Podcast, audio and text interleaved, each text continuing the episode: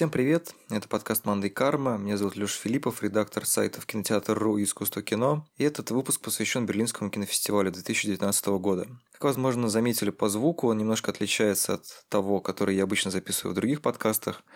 Дело в том, что такой он за выпуск, он писался в очередях, на улице, в отелях, и поэтому я решил, что и приветственное слово я тоже запишу на петличку. Спасибо всем тем замечательным людям, которые поддерживают нас на Патреоне. Это как раз одна из тех петличек, которые получает завсегдатый подкаст для того, чтобы звук звучал лучше. Несмотря на то, что начало подкаста довольно шумное, с Колей Карнацким и Ксюшей Ильиной мы записывали разговор э, на улице и в толпе, поэтому, возможно, для тех, кто чувствителен к звуку, предупреждаю, что первые полчаса они достаточно шумные, потому что мы писались на улице и в очереди к кинозалу, поэтому я извиняюсь за то, что вам придется вслушиваться в гомон немецко говорящей и не только немецко говорящей толпы. Ну, это такое предупреждение о том, что, возможно, качество звука не настолько хорошее, как вы привыкли. Возможно, людям чувствительным к этому будет не очень приятно слушать первые полчаса, возможно, вообще стоит этот выпуск пропустить, к сожалению. Тем не менее, потом все немножко выравнивается, и мне показалось, что в таком формате, записать в формате дневника, попробовать записать подкаст про фестиваль будет довольно любопытно. Вот, соответственно, первый наш кусок – беседа с Николаем Карнадским, кинообозревателем «Известий» о фильмах «Золотая перчатка» Фатиха Акина и «Мальчики русском» Александра Золотухина. Главное, ничего вырезать не удастся и все, потому что все время этот гомон, люди что-то говорят, поэтому, скорее всего, все будет в прямом эфире. Короче, фильм Фатиха Акина мы посмотрели, он в конкурсной программе, про конкурс либо хорошо, либо ничего, поэтому из всего конкурса, я думаю, что не очень много картин будет обсуждено в рамках этого э, странного дневникового подкаста. Фильм называется «Золотая перчатка», он рассказывает про реального маньяка Фрица Хонку, который в 70-е годы в Гамбурге убивал не очень молодых женщин, которых считал проститутками, или многие из них действительно ими являлись, потому что во время войны им как бы пришлось заниматься хоть чем-то. Нет, там реальные проститутки работали, я просто читал, читал про реального Хонку, просто в фильме это не очень как-то подробно рассказывается, они там только одна была, мне кажется, на грани с проституцией, все остальные из четырех. Три, получается, профессионально или любительски работали, подрабатывали проституцией. Ну да, там это как-то немножко затирается. Это на самом деле не то, что принципиально, но просто так как философия Хонки подразумевает, что, в общем-то, наверное, все женщины проститутки, и он сильно на них зол за это. Угу. Значит, там интересно прям такой очень болезненный портрет, как многие воспринимают немецкого обывателя. И всех людей, кому прям вот не нравится этот фильм, я читал, что вот, видимо, воспринимают этот фильм как попытку Фатиха Акина, он же, как он, все-таки немецкий режиссер вроде, но как турецкого происхождения, и думаю, что это как бы какая-то его такая изощренная месть, я не знаю. Мне кажется, он вылился уже, как бы он, он уже родился, я так понимаю, в Гамбурге, то есть и как бы от, от, от у него только родители, то есть он, mm-hmm. я не знаю, насколько ему это сильно... Я просто не видел «Шрам», наверняка важный для турецкого режиссера э, шаг. Я просто не видел, не знаю, насколько для него это важная вещь. Тут просто впервые фильм, где нет ни одного турка, насколько я понимаю. Вообще же ни одного. Ну вот есть греки, как да, э, там это важная линия вот с этими... Ну, греческая семья. Важная линия вот с э, нацменьшинствами, а так вообще ни одного турка, что довольно любопытно. Может быть, просто еще волна турецкой миграции тогда, я не знаю, не была так распространена. Черт его знает. Ну, на самом деле, я просто... Э, потому, что они постоянно педалируют о том, что фильм практически документально следует реальной конве. Вообще, это организация очень популярного романа mm 16 -го года, то совсем свежий. Возможно, как бы просто там реально жили греки, то есть ему необходимые мысли он, он приписал им. Вот. Ну, удачно для него попали греки, потому что, в принципе, три любимых э, этноса Акина — это немцы, турки и греки. У него почти все фильмы строятся на том, что вот есть три вот эти вот группы, которые как-то уживаются, у всех свои там, исторические травмы, особенности. И, в принципе, все фильмы про то, что Берлин или не Берлин, или Гамбург — это город контрастов. И тут, тут конечно, это выглядит немножко неожиданно. А, но мне, например, нравится то, что он такой вступил немножко на стезю хоррора, вроде как. Но при этом видно, что Акин, видимо, небольшой любитель фильмов ужасов, потому что они все-таки, он очень старомодно все это делает, причем не, я не уверен, что это прям какая-то стилизация под 70-е, просто он так видит, мне кажется. А там он на пресс-конференции он, э, рассказывал о том, что на самом деле, он, как, скажу вам по секрету, об этом никто не знает, как-то так он сказал, что, в общем, он стал режиссером благодаря фильму, хоррору, благодаря а. фильму «Рассвет мертвецов» Джорджа Ромеро. Там, типа, в общем, брат э, однажды в ночи, когда ему было лет там 9 или 10, ему заставил, когда никого не было дома из родителей, э, посмотреть фильм. Э, он отбрыкивался, но старший брат сказал, надо, значит, надо. И он офигел от этого фильма, но в конце, когда вот он увидел, что идет э, титры с именами, там, снималось, снимались те-то, снял тот-то, он понял, что он себя успокаивал тем, что это не настоящее, что это сделали режиссеры, что вот это можно делать рукотворно. Mm-hmm. И вот это был первый толчок, который привело его впоследствии к решению стать режиссером. Вот. А хоррор, он, э, судя по тому, как он рассказывал, он, в принципе, шарит. То есть э, просто ему не нравится Голливуд. То есть его, как он сказал, голливудская, голливудский хоррор его не пугает. То есть там фильмы Джеймса Блама, он, Блума, по-русски Блум, что они просто, там есть скримеры, но это как бы это не страшно. А вот Франц Кон, Фриц, Конка это просто такое городская легенда, страшилка его детства, потому что это такой очень габорский сюжет. Угу. Вот. Для него это была реально страшная история, поэтому он ее снимал. Это, он говорит, что это хоррор. Э, в интервью так, в принципе, называет, хотя, наверное, все-таки это хоррор-комедия. Вот. А если говорить, на кого он похож, там ну, ну, можно какие-то еще вещи найти. Он говорит, что он как вырос, рос, э, понятное дело, в немецкой традиции, что понятно, то есть есть какие-то немецкий специализм. Ну, хотя просто вопрос так журналист формулировал, что там нельзя было ответить, что нет, мне не повлиял немецкий специализм. Там надо было сказать, что, конечно, да. Слушай, вот. там наверняка ему убийца какой-нибудь влиял, потому что, мне кажется, снимать про что каких-то маньяков ну, конечно. в Германии, обойти Ланга невозможно. Нет, вообще, как бы сейчас снимать про маньяка, не, не иметь анализе, да, набор, набор персонали нельзя. Но он сказал, что, во-первых, он привел пример, что сам образ повлиял «Собор Парижской Богоматери» Квазимода, как это голливудская экранизация не а. какая совершенно конкретная. Mm-hmm. Я просто забыл актера, который там играл Куин, мне кажется. Наверное. Вот, то есть да, вот да. такой прям вот реально э, повлиял как этот. Что-то еще было какое-то. Но вообще, если говорить про ассоциации, конечно, троп зомби. То есть соотношение гротеска, тошнотворных сцен, насилия ну, зомби и при этом больше юмора. цитатами, конечно, все добивает. Мне кажется, что Акина не то, что много цитат, либо не очень много Нет, цитат очевидных. нет. Цитат, ну да, они как бы, если есть, то утоплены. Там истории, конечно, нет. Это абсолютно продуманный э, фильм, который не существует как а, отсылка или пародия на что-то. Это совершенно конкретная попытка исследования реконструкции реального маньяка, но при этом с дожатым уровнем гротеска. Потому что сам, конечно, э, Фриц Хонка, никак не могу, просто имя дурацкое до ужаса. А, он просто абсолютно ничтожество, карикатура человека, и там просто делать серьезные мины лицо, серьезным миной делать про него триллер, наверное, невозможно вообще. Ну, слушай, Акин при этом, ну, как бы умеет как раз делать серьезное лицо там, где не надо. У меня ощущение, что, в принципе, там черный юмор, он как бы появился скорее не для того, чтобы э, нейтрализовать серьезные мины, а для того, чтобы нейтрализовать повышенную жестокость, всякие на не очень свойственно. Отчасти, безусловно. Ну, просто э, смех вообще очень страшное оружие. То есть у Хонки у него проблемы с самомнением чудовищные. Угу. Деформи... У него проблемы. Он такой клубок комплексов. И... Ну, вот сможем перейти уже, собственно, о, да. о чем это кино. Если, да. На самом деле, поразительно, да. феноменально простой. И поэтому, когда фильм заканчивается, ощущение, что, возможно, там что-то сложнее, ты ходишь, про него думаешь, он складывается в итоге какую-то чудовищно простую картину. При этом, ну, это, наверное, неплохо все-таки. Не, мне кажется, там есть, на самом деле, подтекст, просто он не настолько явный, это большая проблема. В общем, на уровне триллера, вот как хоррора про маньяка, а, этот фильм на не очень хорошо работает, потому что там есть чудовищная сцена насилия, есть юмор, который не очень заставляет тебя неправильно реагировать, потому что нельзя, когда а, вполне понятно социально конкретных женщин, это не пародия, mm-hmm. совершенно конкретно женщин их мучают, убивают, распиливают, при этом смеяться, ржать. Э, внутренне себя ощущаешь нехорошо, поэтому понимаешь, начинаешь злиться на режиссера. В то же время там для фильма «Маньяки» есть катастрофическое отсутствие эмоциональной ноты в конце, потому что он не получает возмездия, воздаяния, никакого. Инстинктивно, когда мы смотрим фильм про маньяка, если это не нишевое кино, где, где смотрят ради гора или кровятины, там мы, э, должна быть эмоциональная точка, когда мы понимаем, что жертва какая-то из жертв или смогла отстоять или дать отпор хотя бы там, или а, он получает по заслугам. В фильме это а, Акина этого нет. Ну смотри, там есть точка на самом. Ну, может быть, не там точка, есть там есть многоточие. Точка. Там есть то, что а, в итоге его мечта, которая выражается в погоне за прекрасной а, Германией. блондинкой, да, да, молодой Германии, ничем не увенчалась. Ну, чтобы просто было понятно, в чем подтекст этой картины. Это, соответственно, 70-е. Мягко говоря, не очень приятный и сложной судьбы мужчина. А его это... судьба вообще слой. Там нет практически нет нормальных людей. Это, это все треби практически. Да, понятно. Теми как бы да. сфокусировано на нем, ну, да. на его каких-то мечтах и так далее, но видно, что он мечтает о великой Германии прошлого, соответственно, это фашистская Германия, в которой он видит себя таким прям очень мускулинным, очень э, классным это, человеком. Это не явно делается, просто там это не явно, там нет ни одной фразы, что появляется какой-нибудь э, там человек говорит, я люблю Третий Рейх, там этого, этого нет. Там просто намеками показано, что все сломанные судьбы, они так или иначе, вот людей и жертвы, его самого, они ведут так или иначе к э, тому, что происходило с Германией во время Гитлера. Вот. И, и видно, что они все равно настолько комплексуют по поводу того, что происходит сейчас, что они все равно мечтают хоть о каком-то величии. Это такая страшная гиперкомпенсация, которая происходила да, с Германией да. после Первой мировой. Это те вещи, которые во многом в другом своем проявлении влияли на новое немецкое кино, там типа Фасбиндера, Герцога и так далее те вещи, которые влияли на берлинскую школу в начале нулевых. То есть, на самом деле, конечно, такая тема, которая, мне кажется, в немецком кино просто исхожена вдоль и поперек. Когда Акина голубом глазу про это снимает, это немножко, конечно,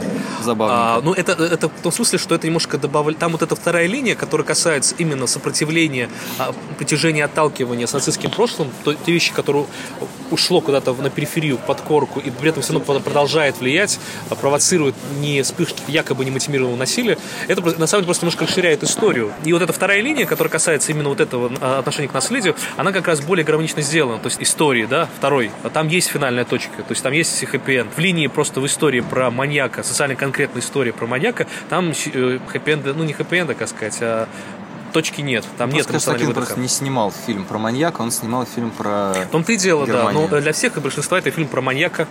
И э, как фильм «История про маньяка», она, конечно, наверное, работает не в полную силу или работает не так. То есть я говорю, то есть это напоминает фильм о робозомби, но э, робозомби лучше. Вот, но там просто мне очень нравится идея, как я сформулировал для себя. То есть, с одной стороны, просто почему вот это все поджитые, все вот эти подавленные комплексы, инстинкты, они живут среди вот этого отребия, потому что это очень довольно красивая история. Там есть просто момент, когда он начинает пытаться жить по-настоящему, перестает бухать по-черному mm-hmm. и а, превращается относительно человека жалкого, ну, человека. Не то, чтобы жалко, но обычного, скажем так. Ну, есть... ну, он жалок, он такой, он просто страшненький сам по себе, там какой-то чудовищный был грим, там три часа человека гримировали. Да, да, да. Для того, чтобы... Молодой, так сказать, 23 да, молодой, актер, который да. вообще даже даже близко. Тогда, то есть, 22 года ему было, офигел не указывается. А играет дядьку там было весьма. Там просто мне очень нравится э, как бы история про то, что там вот эти все комплексы подавлены и проявляются как раз у отребия, который вообще перестает жить какой-то интеллектуальной, осмысленной жизнью, и, ну, то есть вот только из одного запоя в другой. То есть, собственно, вся цивилизация, весь налет цивилизации, э, он исчезает. Mm-hmm. Это красиво еще работает как метафора вообще того, как э, работает общество. То есть там много намеков на то, что это такая коллективное подсознательное, вот, вот какой-то закрытый бассейн с акулами, у Кинга была, мне кажется, такая метафора, вот когда что-то выныривает. Mm-hmm. Здесь то же самое, он, он живет на чердаке, понятная метафора, а, сам имею в виду Фриц Конка, и то, что он обитает вот в этом социальном дне, где вот это все, все вот эти комплексы живы, это такая тоже история про посознание общества. То есть общество вроде бы излечилось, или пока делает попытки излечения, но все на самом деле это все живо и вот так вот работает, приводит к тому, что этот дяденька ходит и режет проституток. Причем интересно, это на самом деле нас прикидывает ко второму фильму, про который мы хотели поговорить, пока не замерзли окончательно, а, про русского мальчика, потому что там тема культуры, она тоже... Мальчик русский, это Мальчик важно, русский, наверное. пардон, да. У нас такая тематическая подборка Россия и Германия. Да. Потому что понятно, что культура, ну, во всяком случае, в фильме Акина, она отпадает первая, потому что очень часто это та вещь, которая жертвует, типа, когда нет времени. То есть у него там работа, типа, и досуг, и у него нет времени, там, не знаю, читать, смотреть кино, смотреть фильм Фатиха Акина и прочее. «Мальчики русском» а, рамка из культуры, она существует таким образом. Это история про Первую мировую, про, в общем-то, молодых солдатиков, которые едут на фронт, Большинство из них, как и главный герой Алексей, еще не нюхали пороху буквально, они мечтают... Да, вообще ничего не нюхали, на самом деле. Кроме полей Родины. Полей Родины, да. И они мечтают, соответственно, об орденах, там, я не знаю, героизме и прочем. Это вообще частая история. Я так понимаю, что Первая мировая, это была первая война, которая зафиксировала войну как трагедию, а не как веселое приключение и возможность покинуть, город, э, покинуть родной город и что-то вообще узнать. Во всяком случае, так говорится в фильме Питера Джексона «Они никогда не станут старше».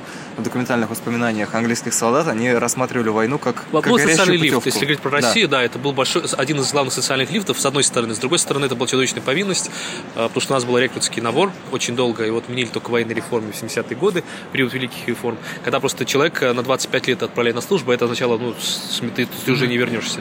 Были еще военные кантонисты, то есть это совершенно ну, как бы... То есть война в России нельзя было сказкой, то есть люди были какие-то молодые дворяне, которые мечтали о, о сделать карьеру, но у крестьян это никогда не было ничем хорошим. Ну так вот, собственно, рамка, да. про которую, если вы еще не забыли, благодаря нашему отступлению, заключается в том, что это на самом деле тоже фильм, и, ну, фильм в фильме про Первую мировую, и она озвучивается оркестром, который при помощи двух Не озвучивается, это вообще полноценная вторая линия, которая врывается в повествование авто Первой мировой. Не, она врывается, но формально да. они в фильме, сами ор- оркестранты озвучивают при помощи двух произведений Рахманинова, по-моему, третьей фортепианной симфонии и угу. чего-то танцевального. И, и чего-то, да. Да, в общем, они озвучивают, и это, с одной стороны, такой прием драматизации, они пытаются музыкой задавать тон этой истории, которая довольно трагична, потому что вот молодые люди попадают на фронт, тут же их начинает бомбить, тут же пускают и плитовый газ или какой-то газ. Или хлор, которого, там, я не знаю, что они там, да. В общем, от которого да. главный герой слепнет. И дальше он становится уже совершенно как бы... То есть он до этого был а, очень ведомым в плане юности, а тут он становится ведомым буквально, потому что он ничего не видит, его постоянно кто-то куда-то волочит, тащит, толкает, бьют, пинают. Ну, Пытается завлечь постоянно таким образом. То есть к нему то церковь, ну, в смысле, священник ручонки тянет или... Не, он не тянет. Церковь, наоборот, их прогоняет. Католик. когда не... Католический. А, окей. Да иди к нам, я тебе помогу, мальчик. На фоне фильма «Озона» довольно... Да, обертоны появляются дополнительные. Ну да. Ну вот, оркестр, соответственно, это же тоже с, с другой стороны оркестра, получается, он работает как э, попытка ну, как бы понять эту штуку, потому что на самом деле все истории про войну, как бы пафосно это не звучало в контексте российской истории, которой все уверены, что, не знаю, например, Вторую мировую мы должны знать вдоль и поперек и чувствовать ее. Это все равно такой опыт, который не передается словами и вообще ничем не передается. В театре, во всяком случае, есть такие вещи, когда люди вчитываются в текст, начинают изучать эпоху. Ну, сейчас я имею в виду каких-нибудь молодых, mm-hmm. молодые театральные коллективы, типа не мастерской Брусь Сникина, а, Июль ансамбль. Ну, в общем, где тоже молодые артисты. ансамбль? Июль ансамбль. Июль. В центре Мирхольда есть такая молодая группа, тоже классные артисты. А, Они ставили какой-то спектакль, очень они изучали эпоху тоже, пытались погрузиться и понять, найти к ней ключ. И вот тут оркестр работает похожим образом, мне кажется. Ну, собственно, это твоя, твоя была мысль о том, что дирижер пытается их настроить и объяснить им, как бы подключить их, но все-таки важная работа, чтобы они сами подключились, потому что насильно мил не будешь, как говорится. Безусловно, да. Да, ну, тут твоя, наверное, телега про культуру, не буду ее пересказывать. Мы просто не знаем, как фильм... Почему так фильм выходит только сейчас, потому что он, насколько я понимаю, был снят довольно давно.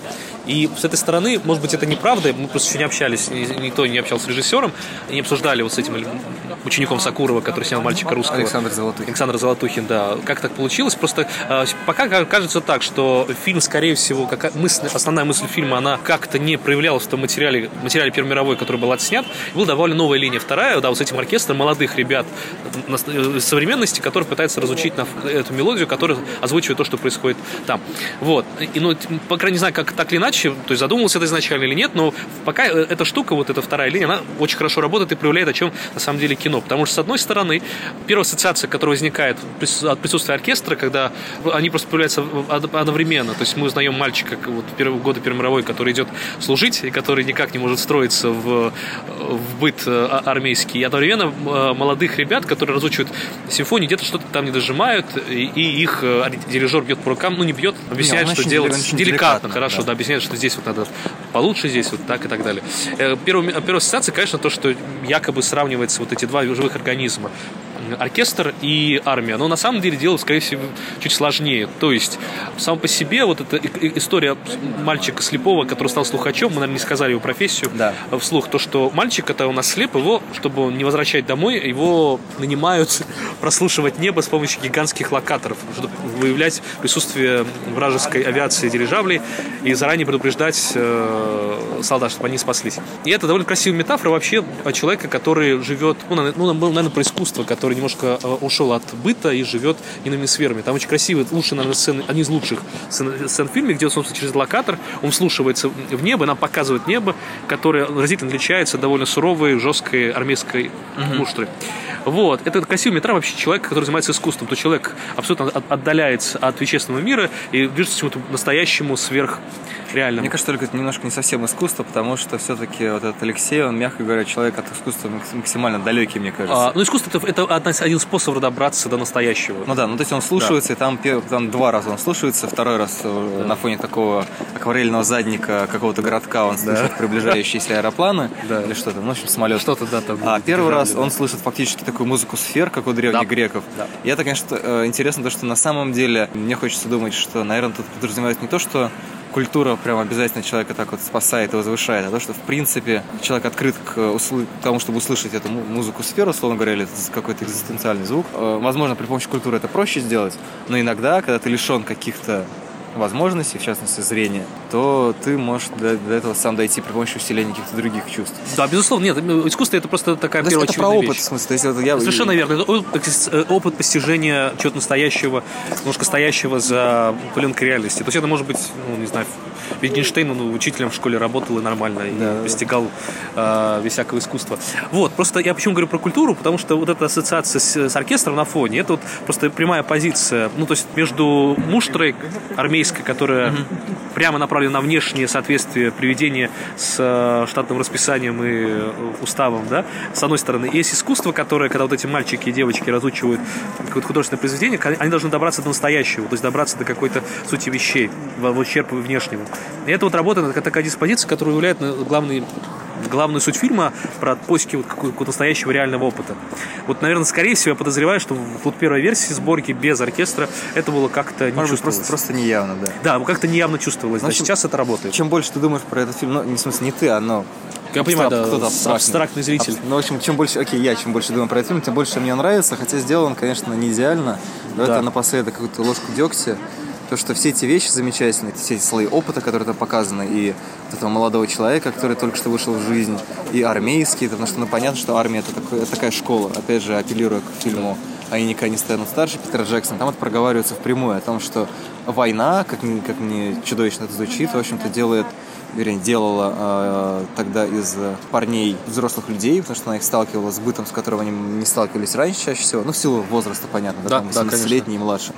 И вот этот опыт через культуру и так То есть это все слои, которые красиво складываются на бумаге, но не очень изящно, не очень аккуратно складываются в итоге в кадре. Абсолютно, да. К сожалению, да. То есть фильм, видно, что делал дебютант, есть много чему можно придраться. Единственное, там просто есть вещи, сделаны сознательно грубо. То есть вот эти говоры, э, сознательные разговоры. Но речь это такие, же тоже опыт, речь. ну кажется, да, поэтому... да. Ну, вот, то есть, вот, тут сложно разделить. Где просто человек сознательно э, огрубил, то есть там не веришь, как сказать, диссонирует просто с картинкой часто. Там речь отпадает периодически от, э, от, от картинки. Угу. Голоса как-то не... Ну, это как эмоционально. Да, да, видно, что озвучено психологически недостоверно и так далее. То ли это сознательный опыт, то ли нет, в общем. Ну, то есть есть ощущение, что это немножко сыровато. Получилось все равно. Ну, все равно интересно смотреть, что будет дальше. Да, Чтобы конечно. Как-то весело конечно. закончить. Вот такая у нас беседа получилась возле кинотеатра Cinemax. Если кто-то знает географию берлинского киносмотрения или Берлинского кинофестиваля. А второй разговор уже с Ксюшей Ильиной, кинообозревательницей и собеседника, произошел в кинотеатре Синистар. Не знаю, зачем эти подробности, просто так это гонза выпуск, возможно, вам будет интересно. Возможно, вы захотите прокатиться по местам боевой славы подкаста «Мандай Карма» и в том числе зайдете в один из этих кинотеатров. Вот, например, мы успели обсудить фильм Синонима, который, кстати, победил на фестивале, стоя в очереди на один из фильмов. Там вы можете услышать ритмичные пики где-то вдалеке. Это пробивают билеты тех людей, которые купили билеты на фестиваль, обычных зрителей. Мы стояли в очереди для прессы в надежде, что нас пустят. В итоге нас пустили, поэтому разговор прервался после того, как мы успели обсудить Надава Лапида, но только начали обсуждать картину представительницы берлинской школы Ангелы Шанелек. Что тебе понравилось больше всего? Эм, я думаю, что мне очень понравились синонимы Надавы Лапида, потому что я вообще его фанатка с предыдущего фильма. То есть у него на самом деле их больше, чем два. У него есть «Воспитательница», по которой э, сняли американский ремейк. И вот сейчас э, синонимы, мне кажется, очень органично продолжают тему, которую он поднимает в воспитательности. Слушай, я так понимаю, что «Воспитательница» Джиллен Холл — это довольно реалистичное такое произведение, синонимы, он ну, такой более абсурдистский? Или все-таки у Лапида его версия воспитательницы другая? Но его версия воспитательницы чуть менее гладкая, наверное, чем американская версия. И расставляет другие акценты, может быть. Но мне кажется, что и в воспитательнице, и в синонимах э, преобладает э, тема одержимости чем-то. Угу. Захв... То есть э, героев полностью захватывает то, чего они хотят достичь, и они следуют этому в течение всего фильма. То есть на этом это идет главная главная идея, несмотря на то, что могут быть другие. Ну, окей, а вот синонимах, что для тебя, ну, как бы, что для тебя синонимы синоним? Почему одержим э, Йов или Хав, как его зовут? Я думаю, что в любом случае это идея противопоставления его страны и прекрасной Европы, которая для него синонимична поэзии художнику, и он хочет противопоставить себя тому миру, в котором он не может им стать. Соответственно, это и синонимы на вербальном уровне, как синонимы, как слова, угу. и э, синонимы по духу, что-то в этом духе. Я просто сказал, что там синонимы немножко сложнее. То есть все пишут о том, что противопоставляется Израиль и Франция. Понятно, что Израиль... Но это, это как базис такой, с которого ну, да. все начинается. Израиль, типа такая, условно говоря, древняя культура, которая, не знаю, богоизбранный народ, все в таком духе. Франция mm это типа, ну, то есть, соответственно, это культура в основе которой является Слово Божье, да.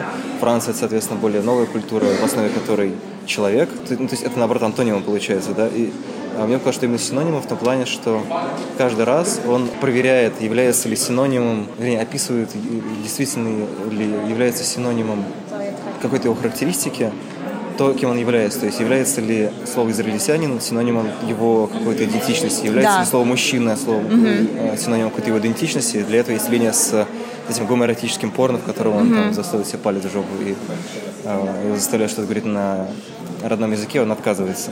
Но я, может быть, и имела это, точнее, не может быть, а имела это в виду, когда говорила по, про синонимы в отношении духа. Ну, да. То есть это то, с чем он хочет идентифицироваться и что ему не дает э, сделать э, а, его страна. То есть здесь синоним, антоним такая игра, которая начинается на словесном уровне и расширяется. То есть можно придумать столько смыслов наложить именно в контекст. Это как будет такая матрешка. Mm-hmm. То есть ты можешь разбирать, разбирать, разбирать и дойти до более каких-то глубинных вещей. Получается, все равно сюжет как раз очень классический для Берлинале, но, грубо говоря, про мигранта, который оказался в чужой стране и пытается там как-то устроиться. Но за счет этого абсурдистского вот, э, решения она ну, если бы это было просто высказывание на тему, ну, типа, остроумное, да, mm-hmm. такое ироническое, это было бы, мне кажется, не так впечатляюще, как то, что он в итоге заставляет думать о каких-то базисных вещах, да, а все-таки соотношение человеческих характеристик с, ну, с самим этим человеком. То есть, не знаю, ну, ну, это какая-то такая универсальная тема, которая гораздо сложнее того, что это, типа, его личный опыт израильтянина, который приехал во Францию,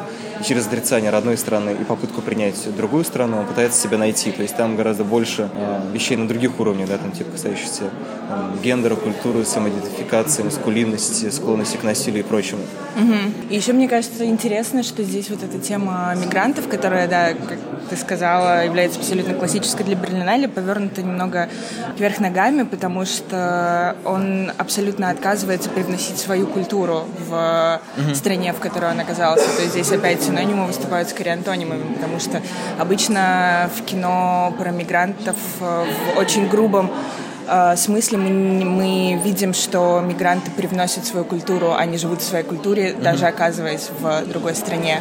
То есть это такие изолированные комьюнити, он же хочет полностью отойти от этого. При этом все равно, получается, переносит какую-то свою культуру, потому что он же пользуется словарем, и типа в словаре там какие-то слова устаревшие. Mm-hmm. Есть, соответственно, его французская культура проходит через призму его вот этого вот э, какого-то базисного освоения этой французской культуры, это все равно становится как бы акцентом, да, соответственно, как бы его, его французская культура является синонимом французской культуры как бы реальной, которая на самом деле, вот есть два персонажа, которые ему помогают, они тоже являются как бы не, не самой французской культурой, а одним из синонимов этой французской да. культуры. То есть расслоение постоянно идет. В общем, конечно, очень, очень интересно, когда эти все вещи раскладывают. То есть он, он начинается так довольно бойко и весело просто, когда там голый мужик бегает по, mm-hmm. по лестнице, такой немножко 12 стульев.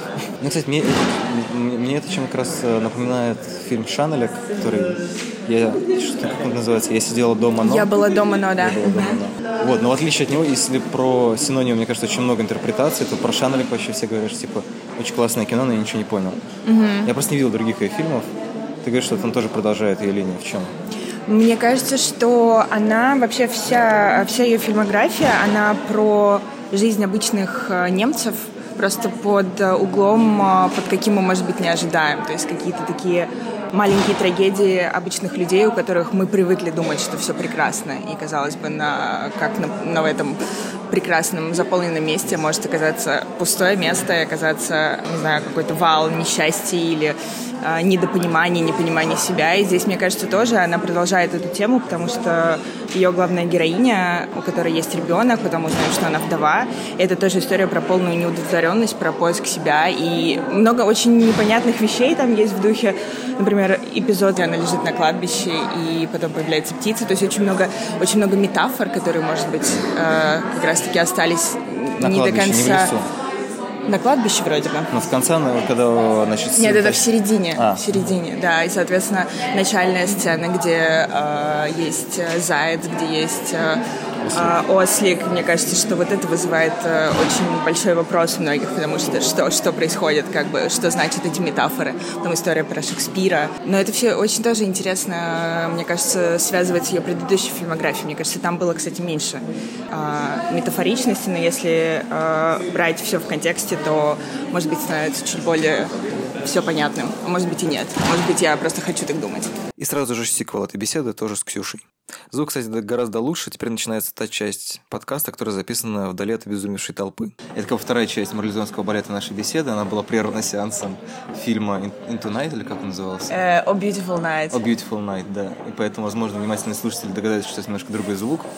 А, никто не дышит, никто не топчется, никто не, не, не говорит по-немецки в толпе. Мы просто стояли в очереди, да.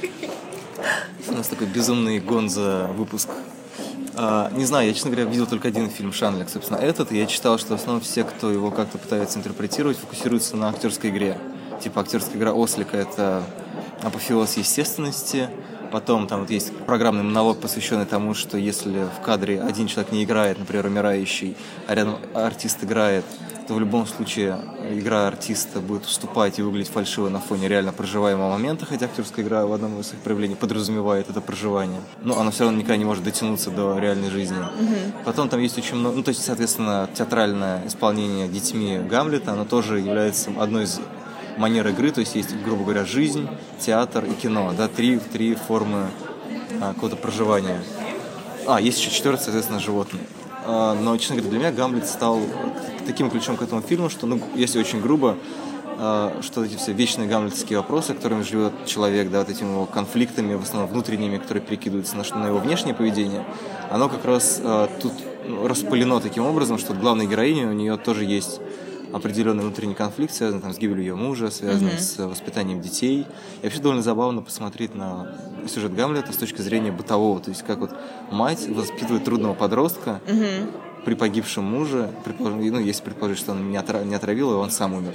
То есть, соответственно, она находит другого мужчину, него Гамлет, там, не знаю, сын болезненно отреагирует и так далее, и так далее. То есть, как я понял из пресс-конференции, из пересказа пресс-конференции Шанелек, что там в начале а, собственно, ее сын, который потом ходит на костылях, он сбежал. Угу. И, собственно, это тоже запускает какой-то мотив попытки удержания чего-то как, как, как целого, да, то есть, не знаю, как попытка актерской игры передать жизнь, так и попытка людей, ну, держать семью в каких-то рамках, да, то есть в, в каком-то понятном направлении. То есть этот программный налог про то, что актерская игра уступает реаль, реальной жизни, и что их почему-то нельзя сочетать, для mm-hmm. меня она вообще, опять же, такая очень гамлетовская о поиске истины и уверенности в том, что есть какая-то одна твоя истина, с которой ты, ну, через которую, через призму которой ты смотришь на всю жизнь. И там, учитывая, что есть у нас есть ослик, который рам, э, рам, рамка сцен с осликом, который как бы на эту историю смотрит со стороны. Mm-hmm. И есть история детского спектакля, где разыгрывается вот эта вот э, трагедия Шекспира глазами детей. То есть это все как бы, ну, у меня сложилось впечатление, что это история про э, все-таки столкновение точек зрения. Mm-hmm. Потому что это вот я была дома, но опять забыл, как называется. Угу, да, нет, все правильно. Вот, и для меня это как раз, э, ну, ну, как бы просто дом это получается какая-то твоя, твоя, ну, как бы твой, твой мир, да, твое, твое восприятие чего-то, mm-hmm. ну, типа, ну, есть, ну, есть нюансы, потому что кроме твоего дома есть еще какой-то. Mm-hmm. А как тебе актерская игра вообще, в принципе, в буквальном смысле этого слова в этом фильме? Это актриса, я к чему, почему этот вопрос задаю, она кочует из фильма в фильм Шанелик, она ее снимала и молодую, то есть лет не знаю, 10-15 назад. Mm-hmm. Вот как раз в Марселе я увидела первый раз. А, я не помню, как ее зовут, но она у нее все время. То есть она ее очень любит, она с ней работает всегда. Мне кажется, она очень крутая актриса. Не знаю, честно говоря, вот как ни парадоксально, несмотря на то, что тема, э, ну, одна из тем, как в всяком случае выделяет актерскую игру в этом фильме, я, честно mm-hmm. говоря, про актерскую игру особенно не думал. Ни в случае никого. Там просто такой бешеный микс. С одной стороны, прям вот ее истерики, они, mm-hmm. с одной стороны, довольно проживаемые. С другой, там тут же сочетается какое-то отстраненное существование, которое э, присуще берлинской школе. Mm-hmm. Когда вот для меня просто проблема берлинской школы в формате языка, о котором они говорят. Mm-hmm. То есть у меня ощущение, что какие-то вещи, которые в кино иногда высказывают гораздо проще. Ну, то есть, не знаю, тоже столкновение жизни кино и театра можно было сделать более линейно, mm. более структурированно. Но так как... Но это же не очень интересно, более линейно иногда. Вот они избрали такой путь, нет? Не думаешь? Я не говорю, что это плохо, я просто говорю, mm-hmm. что это стилистика, которая пока что со мной не очень резонирует. У меня ощущение, что со мной как бы, мне пытаются сказать прямое предложение, при этом переставив слова в каком-то не очень понятном очень порядке. Очень витиеватым Да, пар, пар, пару, mm-hmm. даже не витиевато, а просто, не знаю, не поэтично. Ну, короче, как будто бы порядок слов переставлен, некоторые слова выкинуты. Да? Очень модно говорить, что в таких фильмах э, используется прием эллипсиса, да, mm-hmm. то есть пропуск каких-то да, логических да, да, связей. Да. И не знаю, для меня пока что нет очарования в, этих пропусках, mm-hmm. ну, во всяком случае, в, в тех форматах, которых я пока что видел. Мне еще почему-то Рой Андерсон напомнила. Этот голубь сидел на ветке, размышляя да. о жизни. Mm-hmm. Там, ну, просто потому что там Ослик размышляет о жизни. А, ну, естественно, да, Брисон, конечно, которого а, тоже актеры никогда не играли. И Ослик на удачу Бальтазар. Вот это все mm-hmm. подсасывается в итоге из э, огромного огромной библиотеки памяти. А какой, на твой взгляд, э, я так ненавязчиво сменил тему, что самого ужасного ты посмотрел? Слушай, ну да простит меня Борис Нелепо, мне до сих пор самый худший фильм фестиваля для меня это фильм «14». А почему Борис Нелепо? Что с Борисом Нелепо? Когда я написал об этом в Фейсбуке, он как поклонник режиссера, я, к сожалению, не помню фамилию, сказал, что на самом деле... Ну, Это шедевр, ты ничего не понимаешь? ну нет, что типа не лучшая работа мастера, но вообще как бы возможно, я не понял режиссерский метод. Я допускаю, что я не понял. Просто Метод, метод Томми Вайзо.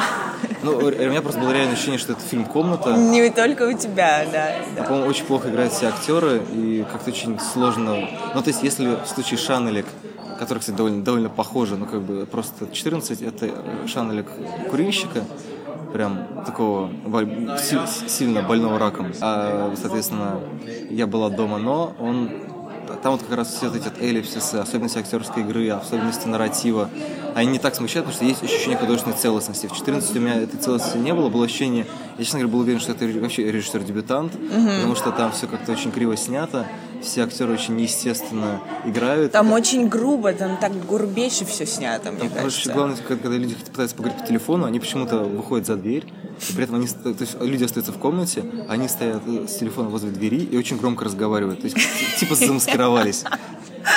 И это все еще как-то очень некрасиво снято. Ну, да, в смысле, да. там вот эта симметрия, которая могла бы создаваться при помощи рам- рамки двери или еще mm-hmm. чего-то, она, она нарочно... Это очень раздражает вообще. В общем, не знаю, я, я, я, да. я прям мучился на этом фильме, а когда еще там 15 минут начали показывать, как электричка приезжает, да, просто посреди да, фильма, который да, довольно да. динамичный, ну, так, ну, как динамичный, как э, инди-драма какая-нибудь. Вдруг статичный кадр, как э, камера наблюдения, и очень долго видит чертову электричку. Кстати, я не знаю, про какую, честно сказать, динамичность в этом фильме ты говоришь, потому что для меня это очень топорное кино. То есть без э, претензий на то, что я смотрела фильмографию этого режиссера, абсолютно нет, но это для меня э, совсем не кино, которое я могла бы оценить. Просто нет, я имею в виду, что там были монтажные склейки хотя бы, а тут вдруг посреди фильма появляется да, такой лавдец, да. который говорит, ну, пока она не дойдет до конца края, монтажные склейки вам не видать. Угу. Это очень выбивается из темпоритмов да, этого фильма, согласна. Так, а ты какой самый ужасный видела? Ты знаешь, мне кажется, что, в принципе, я с тобой соглашусь.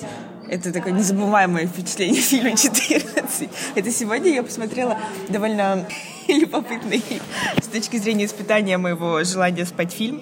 Этот фильм называют... Я не помню название этого фильма, но он про... То есть э, я помню ок- окончание Пем... Пемебель, Марибель.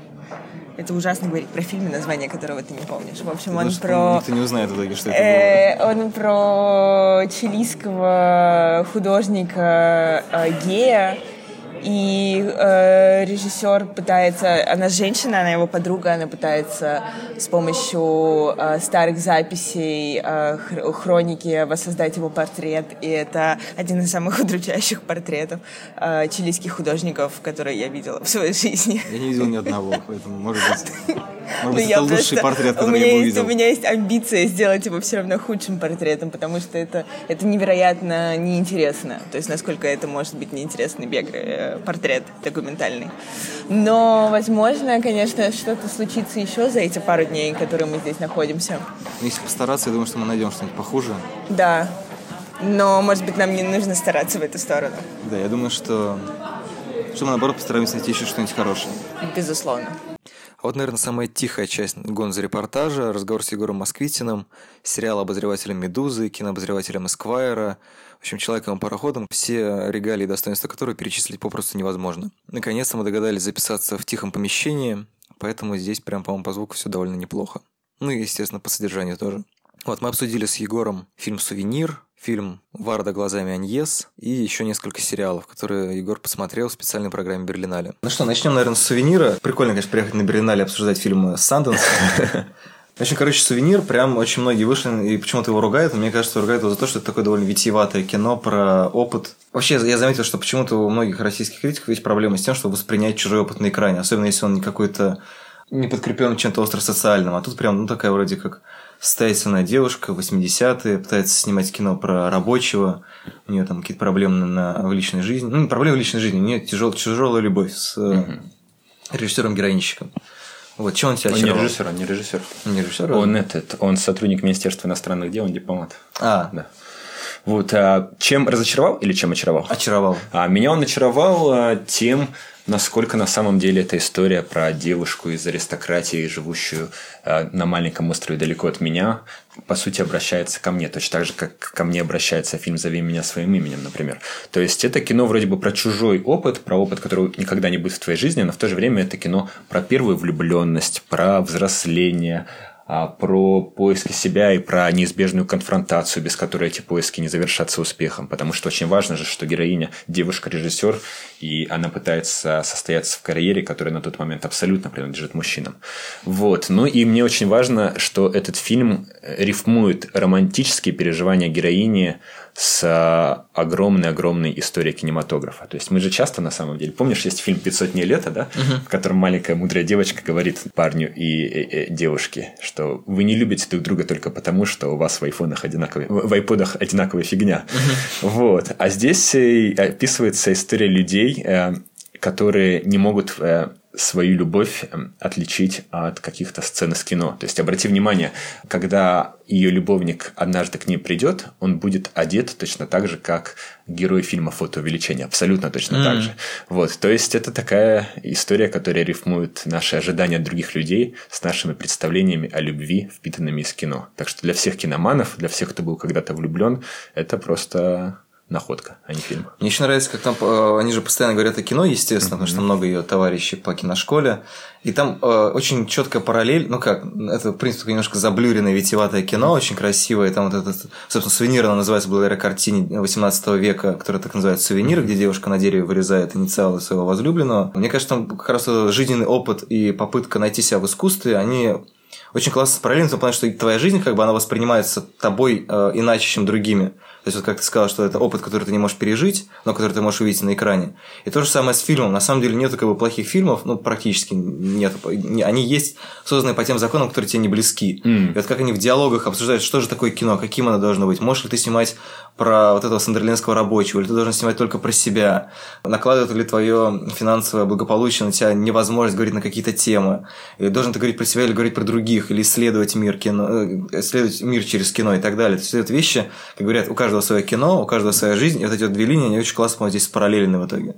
То, как э, она пытается, э, разговаривая с другими, узнавая их определение кино, найти какое-то свое собственное. Вот именно вот это вот такая очень интересная, мне кажется, линия и Берлинского кинофестиваля, вообще кинематограф последних лет, когда люди именно ищут не, не идеальное кино, не хорошее кино, а свое кино, да, кино, которое резонирует с такой абстрактной вещью, как твой опыт и твои переживания, и там память, поэтому там очень много каких-то странных переходов, когда щелчок уже как будто другое время началось. А Еще почему я верю, что этот фильм станет таким немножко культовым, потому что в нем есть э, вот эта дочка Тильда Свинтон. А для кино про любовь, для кино про молодых, мне кажется, очень важно, э, очень важный момент отождествления и олицетворения. То есть, когда ты видишь на экране кого-то, кто напоминает тебе тебя, но при этом, конечно, он симпатичнее, лучше, красивее, интереснее и аристократичнее. То есть мы же всегда, когда говорим о фильмах про любовь, мы влюбляемся в актеров, да. Тимоти Шаломе из э, «Зови меня своим именем», да, или, не знаю, там... Ну, то есть мы всегда влюбляемся в актера. И здесь нам предлагают влюбиться в невероятную совершенно актрису, причем интересно, что она до сих не пор не уверена, не что она станет актрисой, uh-huh. она сейчас будет поступать в университет, на Санденсе все за ней бегали, а она есть фотография, где она буквально сидит за спиной режиссера Джан Хок. Джан Хок это такая очень большая э, режиссер из Великобритании, который умеет открывать актеров. Именно она открыла э, Тома Хиддлстона mm-hmm. до того, как он стал э, супергероем Марвел. Вот. Э, и то есть это такой совершенно ранимый, растерянный, напуганный олененок, который вдруг оказался в центре внимания и совершенно не знает, как с этим жить. Плюс, э, уже копаясь в интернете, ты найдешь, что Тильда Свинтон и ее, ее брата прямо где-то в Шотландии спрятала на, все детство от всех папарацци. Так что вот этот момент рождения звезды, э, он тоже этому фильму придает сильный импульс. Мне очень нравится, что она как будто бы не играет. То есть, да. там вот эта, опять же, история личного опыта и восприятия кино, у нее там очень естественная реакция. То есть, вот актер Том Берг, по-моему, зовут, который играет его возлюбленного, он прям, ну, как бы он не то, что он переигрывает или плюсует, но видно, что как бы, все-таки профессиональный актер, который делает свою работу. Там есть всегда Свинтон загримированная под бабушку, которая просто... Просто вышла из фильма «Суспирия», да? На пять минут. Она вышла, не знаю, из э, не знаю, похоже на твою бабушку, говоря. Прям что-то вот есть такое в ее халате, в ее волосах, такое что-то очень прям знакомое. А потом, когда она выходит на пресс-конференцию, прям преобразившись, ты думаешь, а, ну, значит, мастерство. Ну вот Онор Свинтон Бирн, я, я не просто, я не уверен, что на самом деле ей есть смысл становиться актрисой, возможно, именно вот эта ее естественность, ее неиспорченность артистизмом, она тут как раз была нужна Хок, и она поэтому ее использовала, а не потому что она хотела в ней открыть актрису. Она просто увидела, видимо, какие-то ну, естественно, реакции, которые были близки для, для этого кино. То есть, фактически, как бы получается, что Онор, она тут исполняет роль Сандерленского рабочего. Ну, кстати, она еще исполняет роль самой Джан Хок, потому что это автобиографическая история ее прихода в кинокарьеру. А Том Берг, хочу за него заступиться, он здесь настолько перевоплощается по сравнению со своим самым популярным, наверное, образом на сегодня. Это сериал э, «Страйк», да, угу. по э, детектив от э, Джан Роллинг. Угу. Вот. И там он в сериале настолько обаятельный плут, а здесь он настолько отталкивающий, мямлящий, э, взрослый мужчина, по сути, растлевающий эту девочку. Вот, что, конечно, это полярное перевоплощение, оно дорогого стоит. Не, он хороший артист, я просто имею в виду, что у него, как и у сына, есть ощущение, да. что это как бы человек делает свою работу хорошо а у Honor нет ощущения, что она, ну, как бы, ее запустили в кадр, и ее реакция, она, она все время как бы смеется там по два раза, например. То есть какие-то такие очень естественные реакции как бы не сдерживаемые, которые актеры могут контролировать, а она не очень контролирует. Интересно, что она здесь поразительно похожа на саму же себя, потому что 10 лет назад она играла у Луки Гуаданина, и она играла дочь Тильды Свинтон. Ей тогда сколько было? Лет 11, наверное. И вот она там бегает по кадру. Подожди, это в каком фильме? Это, как же он называется? Это... Про любовь, что ли? Это просто такая зарисовка Луки Гуаданина об актерах. А, окей. Вот. А, и, в общем, получается, что за 10 лет человек не испортился. То есть камера его не как-то не приучила, не приручила, не покорила. Просто берет и существует в кадре. Плавный переход к другому опыту существования и так далее. Правда, не в молодость, а в старость. Варда глазами Аньес, mm-hmm. да, он называется? Да, Варда глазами Аньес. Все время просто путаешь, в какой последовательности. Собственно, 90-летняя Аньес Варда сняла фильм про саму себя. И опять же, это, конечно, уловка, потому что кажется, что это кино про нее, но при этом это, конечно, огромный пласт ее опыта, выложенный как бы историями других людей. То есть самое боязное, что она говорит не про себя, типа, вот я делаю так, я делаю сяк, вот мы... Ну, то есть она говорит, конечно, есть определенные принципы, но при этом все время она рассказывает про других. То есть это бесконечно увлекательный поток информации про других людей, в которых она что-то находит для себя, и что-то, ну, есть какие-то отражения ее. И в этом, конечно, открывается целый мир. Мне он тоже очень заворожил. А в этом как раз отличие документалистов от всех остальных художников. А вчера я смотрел фильм Линдберг угу. про фотографа, да, который известен как модный фотограф, но при этом начинал как уличный фотограф. И вот мне как раз, поскольку я смотрел его после Аньес, Э, глаз... устами Варда или Варда устами Аньес, я подумал, что да, любой художник так или иначе должен любить прямо весь мир, да, но при этом, если ты писатель, если ты режиссер художественного кино, где все подлежит контролю, да, если ты музыкант, то тебе не обязательно, чтобы мир любил тебя в ответ. А вот кино документалистов и фотографии уличных фотографов – они оживают только при условии, что и мир тебя замечает и любит. Поэтому очень здорово, что действительно Варда, э, говоря о себе, на самом деле говорит обо всем мире, а говоря обо всем мире, говорит о себе. Вот, но поскольку я уже начал порочь дичь, то пусть будет полезная информация. Фильм Луки Гуданина, где сыграла Онор Суинтон Бирн называется «Я – это любовь». 2009 а, вот год. Я как раз про него подумал. Такой висконтьевский, насколько uh-huh. я помню, по стилю. Не, Варда, в принципе, у нее, у нее есть какой-то... Я, я не знаю, просто я не, не очень много ее смотрел, я не очень знаю ее какие-то публичные выступления, но она, она производит впечатление прям какой-то очень самобытный и обаятельный. То есть такое ощущение, что она преображает все, как бы, куда она входит, как, как в песне Rolling Stones «She, she like a rainbow». А, мне очень понравилось сравнение нашей с тобой коллеги по искусству кино Юли Гулян, которая сказала, что Варда – это разбежка, на которой повезло или не повезло родиться в Париже, во Франции. Подожди, она же родилась в Бельгии. Да. Ну, в смысле, в Европе. А, вот. ну что-то есть, да. Да, то есть такая абсолютная открытость миру, и ее фильмография, она просто необъятна. Да. У нее есть фильм, который называется... Не, у нее на самом деле не то, что большая фильмография. А нет, я имею в виду разброс тем. То есть а, там есть угу. «Черные пантеры в Америке», да, там есть «Путешествие в Японию», там есть кино про рабочих, кино про гламурных звезд. Интересно, да, что когда она снимала про своего мужа а, Деми, а, режиссера «Шарбургских зонтиков», да, когда она пыталась восстановить свои воспоминания о нем, да, сделать какое-то э, кинонадгробие для него, она тут же взяла и сделала кино и о вдовах, э, если не ошибаюсь, рыбаков или кого-то, uh-huh. в общем, жителей деревни, то есть э, женщин, истории которых никто никогда не расскажет. Так что вот эта ее щедрость, она в этом фильме бьет через край, И именно поэтому это кинобиография, двухчасовая автобиография, рассказ о себе, который не столько тщеславен, да, или там лицемерен, который не сколько корректирует биографию, сколько действительно каждую минуту учит чему-то. То есть вот там просто она берет и в стиле лекции TED разбирает какие-то свои режиссерские решения, и это такая новая информация, что у тебя просто голова взрывается. Например, она объясняет, почему трек-н-шот, следящую съемку, она делает справа налево всегда.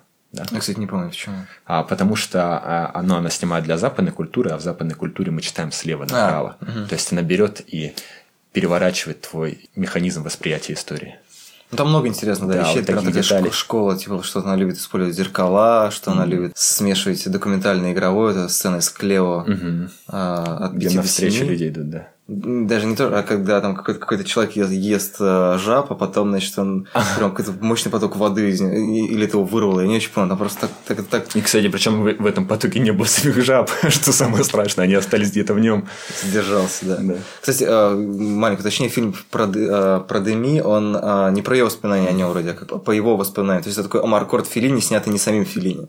И она мне очень понравилась, когда она сформулировала, то, что это кино не которым она пыталась как бы удержать память о нем и предотвратить его смерть на время, а наоборот, это был фильм, которым она провожала его в смерть. А, мне кажется, это, да, мне кажется, это очень, очень гуманно. То есть она думала в первую очередь как бы о нем, чтобы вот он чтобы ему было, грубо говоря, не так э, грустно уходить за предел, за пределы там, памяти, mm. опыта и прочего. Вот, ну и, наверное, как бы как, как, как финальный э, рывок, ты хотел рассказать про какие-то сериалы. Я просто, честно говоря, в Берлине не смотрю сериалы, потому что они потом все равно будут. Зачем смотреть две серии сейчас и э, будить себе аппетит, если ты можешь посмотреть потом, это нормально. Ну, в том-то и проблема, что их-то как раз, скорее всего, не будет. То есть, например, в прошлом году здесь показывали какие-то датские, израильские сериалы, которые так и не добрались не то что до России, а даже до торрентов.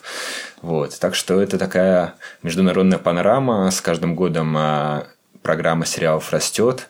И это очень хороший такой эскапистский момент, потому что когда ты сидишь и смотришь эти 178-минутные китайские фильмы в основной программе. Ну, mm-hmm. кстати, китайский фильм отличный.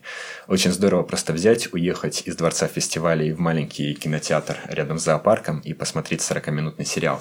А в этом году самый, наверное, примечательный сериал – это австрийская версия М город ищет убийцу, или М значит убийца, то есть фильма Фрица Ланга могу ошибиться, либо 31 либо 33 года, скорее всего, 33 года, а, в котором впервые предстает антигерой, который важнее сыщиков. То есть это детектив, да, весь uh-huh. город, Гамбург, по-моему, ищет, ну, в оригинальном фильме, ищет убийцу, похитителя девочек маленьких, он совершенно невменяемый и мерзкий товарищ, вот, э, с которого потом а, просто Даже был срис... с него был срисован Боб из этого, из Твин Пикса. А. То есть момент, когда он с зеркалом разговаривает в фильме М убийца и сходит с ума, это момент, когда а, из зеркала появляется Боб в Твин Пиксе. Вот. И, и, кстати, новый сериал, он в титрах благодарит Дэвида Линча. То есть, mm. круг замкнулся. Вот. Так вот, детство переносится в наши дни. Австрия. А, играет куча звезд. Ларс Айдингер, у которого здесь было, или Айдингер, у которого здесь было целых три фильма и один сериал. А, Мориц Бляйб Трой, которого мы не видели со времен эксперимента. И а, «Достучаться до небес», скорее всего. Не, он был пару вот. лет назад тоже на Берлинале в каком-то фильме историческом, но никто ну, до него не дошел. Ну, в общем, здесь он такой же с щечками, взрослый мужик, и это такая очень и приятное, и грустное напоминание о том, э, как быстро течет время. Плюс играет Уда Кир. Уда Кир совершенно невероятный, он играет какого-то чудаковатого старика, который ходит и всех фотографирует, и его все норовят побить. И есть э, куча отсылок к современным уже ужастикам, то есть это все напоминает настоящий детектив, это все напоминает оно, потому что есть зловещий клоун, который э, дарит девочкам воздушные шарики. Вот. Но внезапно все это перерождается не в какую-то такую очевидную проповедь о том, что вот жизнь девочки-мигранта равноценна жизни девочки из австрийской семьи, или что нельзя звереть, да, что нельзя вершить самосуд, вот, и что общество хрупкая штука, да, и в случае чего с радостью идет на какие-то тоталитарные меры. Вот, а, а получается именно какая-то такая твинпиксовщина, только в центре Австрии. Вот, то есть, например, есть совершенно сюрреалистичная сцена с э, бандершей, такой жесткой женщиной, которая заправляет э, публичным домом, которая наказывает проститутку, заставляя ее имитировать оральный секс с кактусом. Mm. Вот. Или есть какой-то придурочный дядька, который явно сыграет здесь ту же роль, что и леди с бревном играет в Твин Пиксе. Вот, то есть э, какой-то провал э, размеренной бюргер, бюргерской жизни в иррациональное Дэвид Линчевское пространство происходит, и этим сериал интересен. Мне кажется, звучит как соотношение фильмов Фатиха Акина и Ларса фон Триера. То есть это примерно два, варианта исследования травмы. То есть Линч просто говорит про как, как аналог какого-то подсознания. Соответственно, он плотно изучил американское подсознание, вот добрался до немецкого. Это, ну, австрийского. Это тоже интересно. Да. Вот, ну что, что-то на, на прощание какой-то какой сериал. Есть сериалы, которые уже скоро появятся. Вот 1 марта в медиатеке появится немецкий сериал «8 дней». Это тоже такая история на стыке артхауса и очень динамичной попсы. То есть это история про то, что через 8 дней метеорит врежется в, во Францию. Угу. Поэтому все немцы, все французы, они куда-то бегут. Но никто не бежит, как ни странно, на Ближний Восток и в Африку, что было бы просто супер очевидной метафорой, да, обратной угу. миграции. Все бегут либо в Россию, либо в Америку.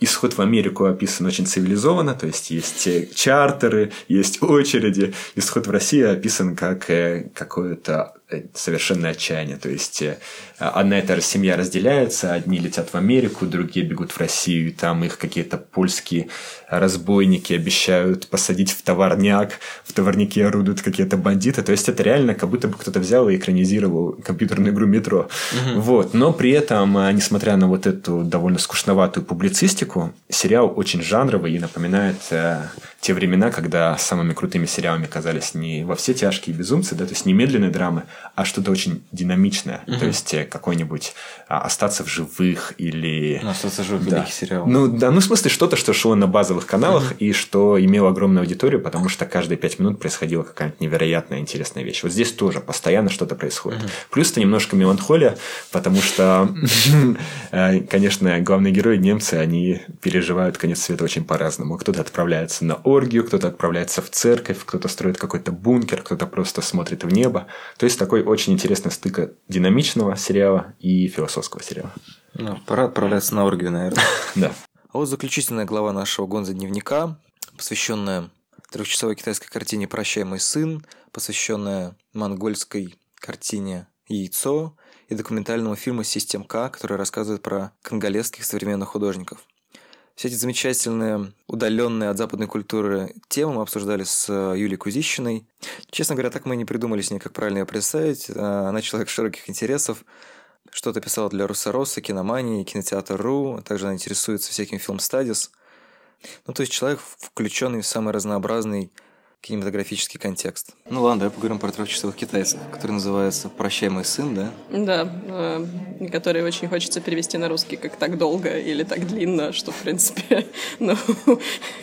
Недалеко от истины. Недалеко от истины. Вообще, мне кажется, про китайские фильмы есть такой стереотип, что они длинные. Какой-нибудь слон сидит спокойно. Я не могу сказать, что я смотрела такое большое количество китайских фильмов, но из тех вот последних, которые смотрела, хотя на самом деле прям из последних-последних это был «Пепел». Который тоже идет два с половиной часа. Который тоже идет два с половиной часа, и который тоже, похоже, работает со временем внутри фильма. Ну, может быть, такое действительно есть, но я не знаю, как бы особенность ли это всех китайских фильмов или какой-то последний тренд или что-нибудь типа этого. Ну, скорее не про длительность, скорее просто про попытку охватить большой эпизод еще, большой временной отрывок внутри mm-hmm. фильма. Вот. Э, попытку работать одновременно с настоящим и с прошлым, которые взаимосвязаны и в «Пепле», и здесь тоже я увидела. Я не помню, на протяжении всего подкаста ни разу не, не описывал, о чем мы говорим, но просто это, короче, ну, в смысле, никаких синапсисов не давал. То есть это такие обрывки впечатлений обычно. Короче, это фильм, в котором одна семья на протяжении 40 лет выживает. Ну, то есть, в смысле, не то, что прям мучительно выживает, но у них там случилась трагедия, они потеряли сына, и они пытаются эту пустоту как-то заполнить. Ну, я бы сказала, что они в течение 40 лет привыкают к тому, что у них нету больше этого сына, и пытаются пережить эту травму, вот. Ну, все еще на фоне китайской культурной революции, вот. А потом, как бы это оказывает влияние на всю их жизнь и э, на их взаимоотношения, взаимоотношения с другими людьми вот, в том числе и как бы на то, что происходит позже, когда они уже там типа погружаются в глубокую старость и все такое. Кстати, не знаю, мне сложилось впечатление, что этот фильм не очень сильно педалирует какой-то контекст страны, то есть там, конечно, есть памятник Мао, там есть нет, нет, почему? пионеры. Там есть очень важный контекст страны, потому что всего бы этого не случилось, согласно, э, что, ну, немножко странно, мне кажется, для нас, как для зрителей, которые привыкли мыслить немножко в другом контексте. У них же есть, э, была эта важная тема, типа одна семья, один ребенок. И из-за этой одной семьи, одного ребенка, из-за всего всей этой политики изначально произошла драма, при А, которой они не смогли да, завести точно. второго ребенка. А источником указа об аборте становится друг семьи, который потом себя винит за то, что... Которая винит себя потом за то, что она вот заставила сделать аборт свою подругу, а подруга еще и лишилась первого сына. Ну, это очень важно, мне кажется. там Без этого нельзя. Ну, просто обычно имею в виду, что контекст страны, он показан прям довольно жирно. Не знаю, прям маршировали все эти пионеры, там, не знаю. Ну, то есть там, конечно, есть и радио. Ну, и пионеры там тоже есть. Ну, Пионеры ну, есть. Ну, Там, в смысле- коне- конечно, персональная история превалирует над э, каким-то контекстом, но контекст там тоже важен, потому что потом, когда они э, приезжают уже, ну, навестить ту семью, из-за которой у них как бы не, не сложилось со вторым ребенком, и из-за которой, в принципе, отчасти косвенно погиб их первый ребенок, потому что он же погиб от того, что пошел там как-то неудачно, не да, не купаться, с сыном, да, плавать. э, другой семьи. Эм, Там постоянно идет тема, что все поменялось. Типа, изменился их район. Ну, что- какой- какой-то район, их район конкретно остался старый, а для всех остальных жизнь поменялась, э, как бы весь город изменился, и они ничего не узнают. Им рассказывают, там, вот это эта улица, вот это там эта улица, вот у нас там тут больница. Кстати, интересно, я сейчас подумал, что, возможно, эта вот не перемена, которая, получается, произошла с семьей, у которой остался ребенок, и которая не произошла с ними, она как бы намекает на то, что ну, как бы изменение страны происходит с э, новым поколением. То есть, грубо говоря, с этим вот молодым, кто там, хирург или кто, вот этот парень, который случайно подтолкнул второго парня купаться, не умеючи, и тот тонул, он вырос, и таким образом как бы он становится мостиком между своими родителями и переменами, поэтому для них они не так риски и не так неожиданны, как для этих, которые себя, в общем-то, оградили от всего. То есть они даже уехали в другой город, и они вот жили в каком-то, как будто бы немножко без времени. То есть они узнавали в итоге о чем-то новом, но прям мощная встреча с современностью для них происходит, когда они приезжают в гости к другой семье. Здесь, по-моему, опять сейчас пытаешься вывести это на то, что здесь пытается контекст страны передать через семью. Я все-таки думаю, что здесь семью, историю семьи стараются передать, немножечко показывая части контекста. То есть, э, скорее, изменения в городе — это э, символ того, что для другой семьи изменения были, и жизнь шла дальше. А для этой все замерзло. Но увидев, что в, други- в других местах все меняется, и как бы там, не знаю, дав долгожданное прощение или, по крайней мере, выговорившись, они тоже, в принципе, получают изменения, потому что их приемный сын, который должен был заменить погибшего, он тоже возвращается, и он человек, который унаследует мастерскую, в которой они долго и неизменяемо жили. То есть ему говорят, теперь ты всем заведуешь. То есть ему передают дальше, и оказывается, все может изменяться или смениться, по крайней мере. Это, кстати, напоминает немножко фильм «Яйцо», в котором, мне кажется, тоже этот момент преемственности. Ну, э, да, в яйце, в яйце, кстати, тоже э, вполне себе такое же длинное плавное течение времени э, в каком-то месте, где оно не сменяется, ничего не происходит. Вот. э, И немножечко есть рефлексии на тему, а что будет после нас, и будет ли что-то после нас, и не вымрем ли мы там, типа, как динозавры. Да, собственно, «Яйцо» — это монгольский фильм, по-моему, тоже Да. китайского или японского режиссера. По-моему, и китайского. Мне кажется, у него было китайское имя, но А, я не могу сейчас точно сказать. Но у меня создалось впечатление, что он, да, монгольский, но при этом, по-моему, китаец, там режиссер. Ну, в общем, там э, история про труп, который нашли посреди степи. Степи, да, степи. Вот, и молодой 18-летний парень этот труп охраняет, и ему на помощь отряжают единственную во всей степи женщину с ружьем, которая катается на верблюде. На роскошном верблюде. Да, роскошный верблюд. И там просто тоже есть этот момент, то, что она как бы вся такая себя традиционная, для нее даже а, тест на беременность выглядит как немножко такая диковинная штука современной цивилизации, но при этом в итоге она беременна, беременеет от него. И таким образом как бы получается, что опять же э, связь традиции и современности, она да- да- дает продолжение, ну, получается, монгольской культуре. Ну, знаешь, что интересно мне показалось, что ты сейчас говоришь, что она такая, типа, э, вся традиционная, и тест на беременность для нее э, диковинка. Мне не показалось, что она такая уже для, для нее диковинка, потому что она достаточно легко с ним э, управляется в тот момент, когда это нужно. То есть она вообще, в принципе, самодостаточная. У нее все Да. это время законсервировано не потому, что с ней что-то произошло, или как в китайском фильме, и не потому, что там у нее нет каких-то возможностей, а потому что она, в принципе, не очень к этому стремится. То есть вот она, например, обрубает все ухаживания соседского мужика, который вот как раз довольно традиционно предлагает ей, э, ну, как бы завести семью.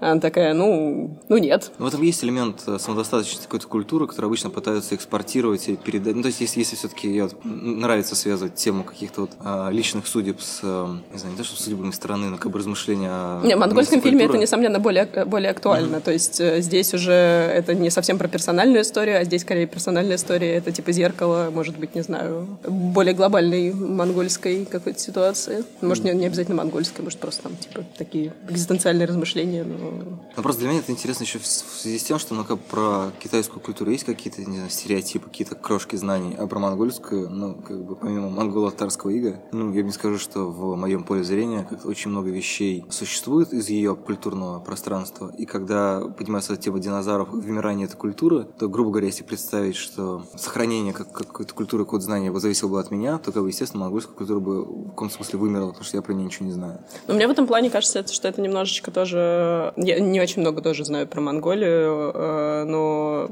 вот так чуть-чуть где-то есть такая тревога, не эксплуатация ли это какая-то... Ну, не в смысле в каком-то плохом, а в смысле...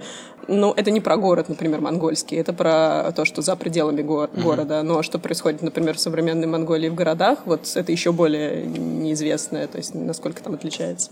Ну, это другая часть культуры, но просто... Ну да. Это, это в принципе, свойственно, мне кажется, некоторым режиссерам, особенно те, которые есть по фестивалям, это вот искать свою, не знаю, землю. Да, там же очень много земли, как бы вот это движение камеры, которое очень смешно все время переключал то с верблюда, то на волка, то угу. на труп. То есть там было это ощущение какого-то бесконечного времени, которым ну, никто никогда не спешит. То есть там как-то немножко такое другое течение времени. Это такое тоже... И другое отношение к смерти тоже, потому что никто не пугается сильно этого трупа, и все довольно спокойно, спокойно к нему угу. относятся. Даже в какой-то момент звучат рассуждения, что женщина, если бы ее не нашли, она бы просто разложилась, превратилась бы в степь, ее бы там, не знаю, на ней бы выросла трава, ее съели бы животные, она бы переродилась снова в что-нибудь, э, во что-нибудь, что появилось бы в этой же степи. То есть э, такое какое-то...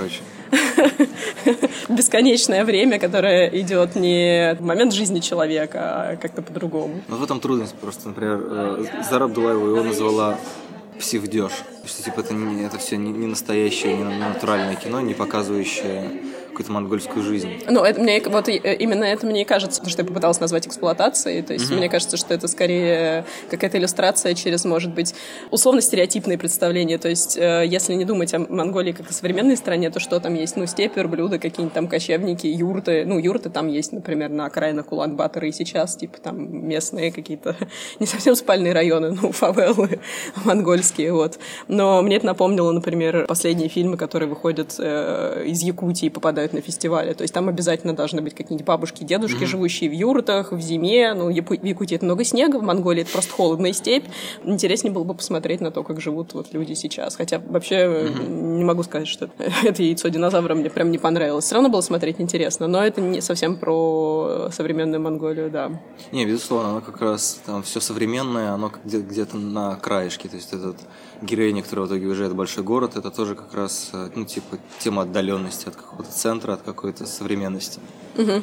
Ну, кстати, про более-менее настоящее отображение жизни, наверное, такой последний фильм, который мы можем обсудить, «Систем К», угу. Кей, про Демократическую Республику Конго в городе Киншаса, там много всяких современных художников-перформеров. Ну, в общем, там звучит мысль о том, что каждый человек, который живет и выживает в Киншасе, он в той или, менее, в той или иной степени перформер потому что там, ну, там действительно очень интересно люди относятся к, не знаю, к пространству, к жизни, к своему поведению, то есть они все, они все постоянно включены как бы в эту жизнь, в силу того, что им там, не знаю, приходится выживать, уворачиваться от э, автомобиля. То есть это, не знаю, идеальный какой-то город для Нила Бломкомпа, какой-нибудь город под Элизиумом, да, то есть прям такая образцовая, необузданная Африка, в которой все выглядит очень-очень плохо, горы мусора, нету воды, нету электричества, но при этом из всего этого хаоса и дерьма люди умудряются делать какие-то сумасшедшие работы.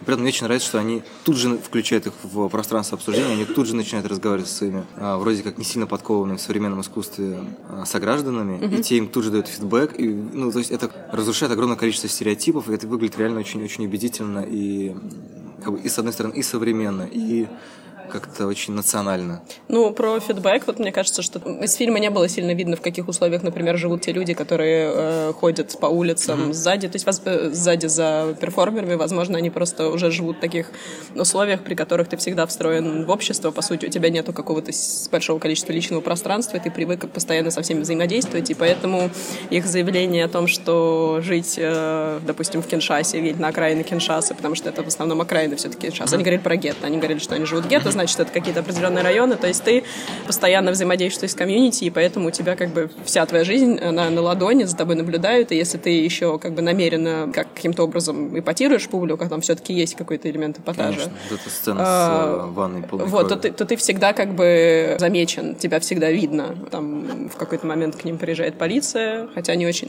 не очень часто, не поняла, насколько у них с этим проблема, но с какой-то частью точно есть проблема. То есть вот на этом уровне их тоже замечают. Угу. Что интересно в этом фильме. Ну, мне понравилось, что они все, в принципе, э, хоть как-нибудь, э, хоть из говна и палок, но пытаются э, осмыслять свою какую-то реальность и заставлять, э, по их словам, людей вокруг думать. И люди вокруг очень часто выдают достаточно... Ну, мы не знаем, что там ушло при монтаже и какое mm-hmm. количество ну, людей конечно. вокруг на это действительно хорошо реагирует, но э, всегда была публика, которая смотрела, и э, многие люди, в принципе, высказывали хорошие и интересные вещи про просто люди с улицы, mm-hmm. про то, что происходит, про то, что они видели. Ну, были недовольны, например, э, тоже реакцией властей или полиции. А, ну, да.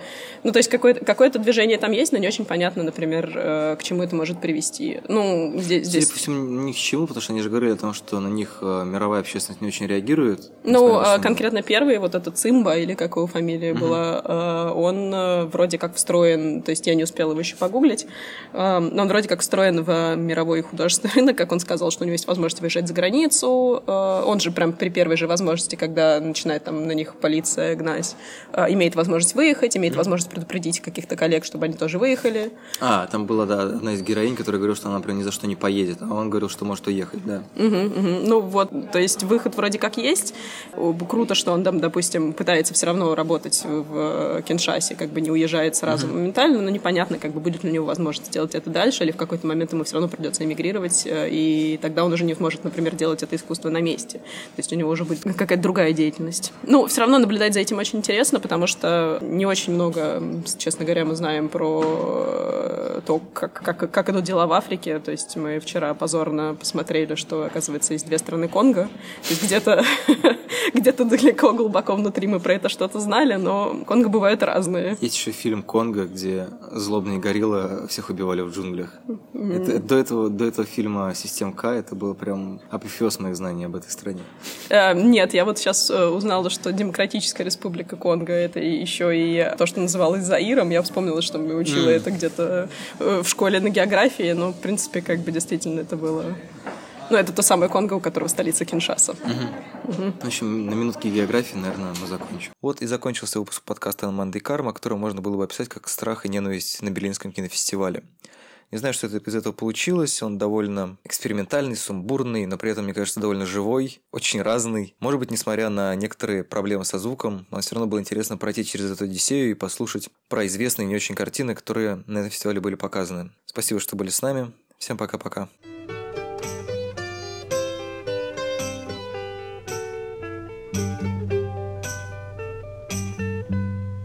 When I think of all the good times that I've wasted having good times. When I think of all the good time that's been wasted having good times. When I was drinking, I should have.